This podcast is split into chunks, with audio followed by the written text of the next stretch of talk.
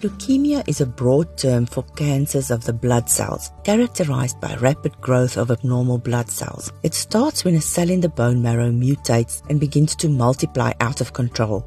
The bone marrow then produces an excessive amount of abnormal white blood cells which don't function normally. The type of leukemia depends on the type of precursor blood cells that become cancer and whether it grows quickly or slowly. Leukemia occurs most often in adults older than 55, but it's also the most common cancer in children younger than 15. Different types of leukemia have different treatment options and outlooks. Leukemia symptoms may vary depending on the type of leukemia. Symptoms are often vague and non-specific. It's also important to note that these symptoms may be present in other conditions not related to leukemia. Common signs and symptoms include fever or night sweats, persistent fatigue and weakness, frequent or severe infections, unexplained weight loss, swollen lymph nodes, easy bruising or bleeding, including nosebleeds and bleeding gums, tiny red spots in your skin, shortness of breath, and bone pain or tenderness. If you have any persistent symptoms that you are worried about, it's important to see your doctor as soon as possible.